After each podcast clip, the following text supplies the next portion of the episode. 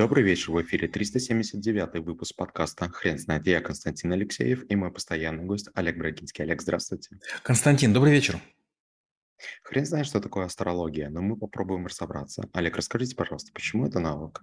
Астрология – это лженаука, одна из первейших лженаук, которую а, в пример приводят как вот э, некие знания, не систематические, популярные, которые вводят людей в заблуждение. Но, тем не менее, есть масса людей, в первую очередь чиновников, во вторую очередь а, женщин, в третью очередь людей, ищущих знаки, которые доверяют астрологам.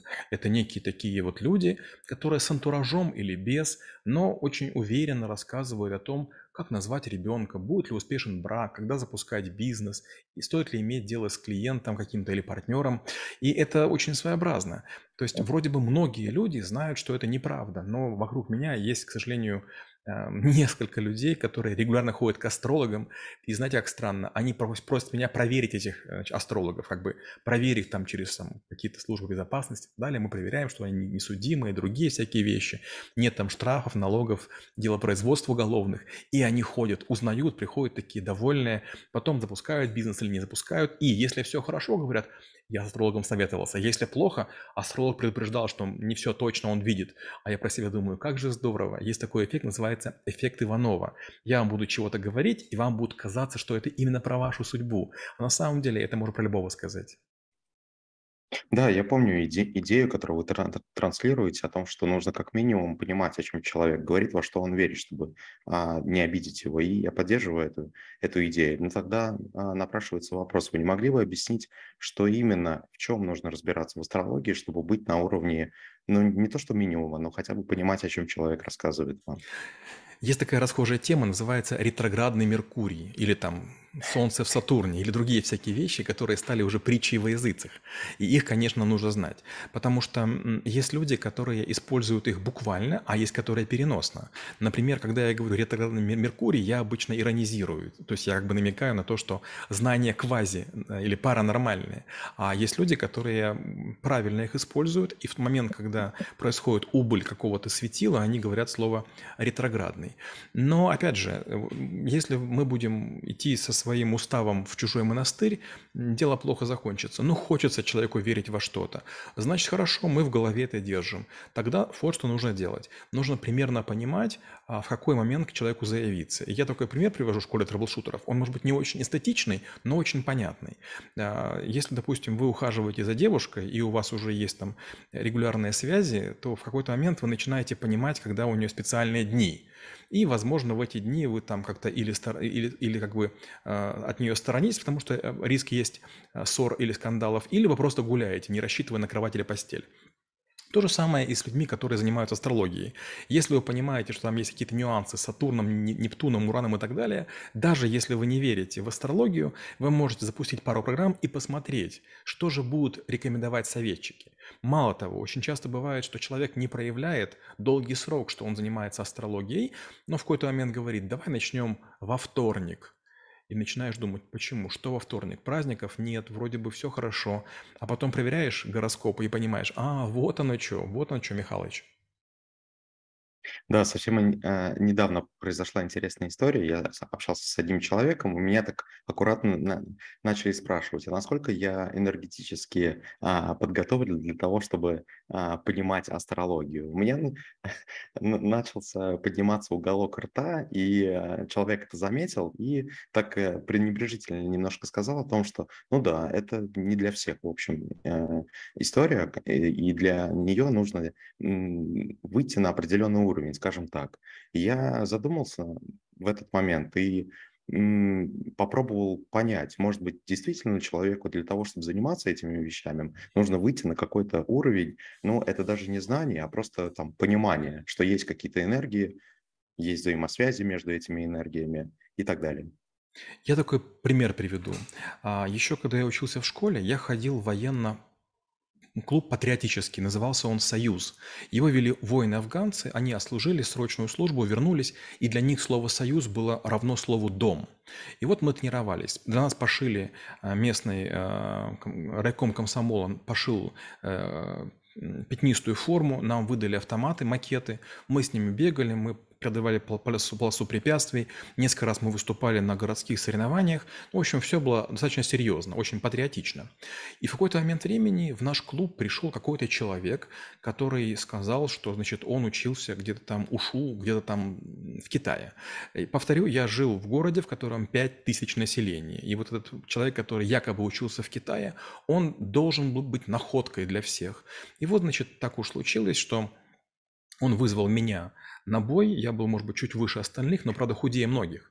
И он, значит, вызвал меня на бой, на, на показательный. Значит, он был полуголый, на нем были какие-то белые штаны такие, такого а китайского типа, ну, как нам казалось. Я был в этой дурацкой пятнистой одежде и босиком. Мы, значит, вышли на татами, ему было там лет, наверное, 5 старше, чем мне, он, значит, начал какие-то делать пасы и так далее. Я сделал вертушку, он быстро потерял сознание, на этом все закончилось. Все потом долго смеялись и ржали и сказали, что наше это как бы искусство сильнее, чем китайское ушу. Ну, конечно, не в этом дело. Такое он ушуист. То есть, э, знаете, вот говорить про уровни каждый может. Другой пример. Я это не видел, не слышал, но мне рассказывал кто-то из учеников, что в YouTube много есть роликов, где мастера бесконтактного боя получают жестокой звезды от всяких тэквон, тэквондистов, боксеров и, и кому не лень. Я лично не проверял, но я в это верю. Знаете, есть масса людей, я время от времени вижу, которые начинают там всякие делать там жесты ниндзя, я тоже их учил, но скорее для разминки пальцев, но не для того, чтобы там говорить, что я там ниндзюцу, да. И, но есть люди, которые в это верят. Вот как-то прокачавшись какие-то там чакры через какие-то энергетические окна, они выходят в астрал, подключаются к ноосфере, как трамвай, значит. А я вижу среди, среди них оленей, которые просто рогами зацепили за трамвайные пути и пытаются по ним ехать. Это очень, конечно, убого. То есть, знаете, вот есть такой эффект Данинга Крюгера, да? Человек, который мало знает, он полагает, что он знает много.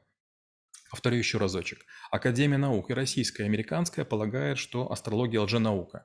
Когда не было математики, когда не было статистики, это была некая методика введения в заблуждение, в том числе высших государственных лиц. Были специальные жрецы, которые пытались чего-то сделать. Многочисленные проверки показали следующее. Первое. Сбывание, нет сбывания предсказаний. Второе. Разные астрологи предсказывают разные вещи. Третье. Людям больше нужно поговорить с кем-то. И если есть опора на какие-то камни, на какие-то э, капли крови, на какую-то кофейную гущу, это вызывает большее доверие, чем просто ответ «да» или «нет» ученого в очках, возле которого никакого специального антуража нет. Да, Олег, вы уже сказали, что астрология подвергалась проверке ученых умов. А скажите, пожалуйста, во время этих проверок, может быть, э, были найдены какие-то закономерности или а, хоть маленькая крупица знаний, которая, например, сейчас помогает существующим ученым? Я скажу так, у меня был такой проект. Дело в том, что я не зря учу много всяких разных навыков, хотя в душе их презираю, иронизирую. Но знаете из серии «Чем черт не шутит?» да? Рентгеновских лучей э, не было из- известно, но они-то существовали, поэтому кто знает, вдруг астрология поможет. У меня был проект, мы создавали в Украине А-клуб для Альфа-банка. Это когда мы у богатых людей брали деньги большими суммами, и мы хотели сделать специальное подразделение. И я хотел понять, среди клиентов банка есть ли какая-то закономерность.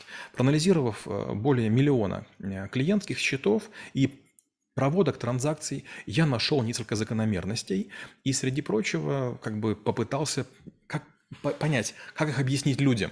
То есть одно дело найти уравнение очень точное, а другое дело, как объяснить на пальцах.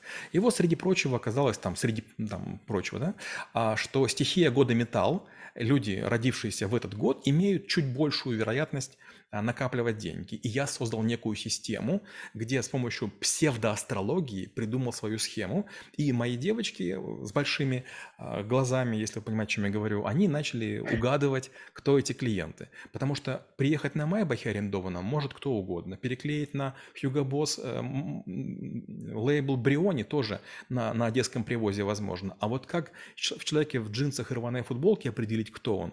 Мы сделали несколько моделей, несколько методик. И до сих пор многие мои бывшие подчиненные уверены, что есть некий специальный раздел астрологии, который я знаю и так далее. Нет, я использовал чистейшую математику, большие данные, целевую модель продаж, которую рассказал через псевдоастрологический язык. Олег, расскажите, пожалуйста, тот момент, когда вы поняли, что все-таки это навык, его нужно изучать. И самое интересное, как вы готовили презентацию по этому навыку?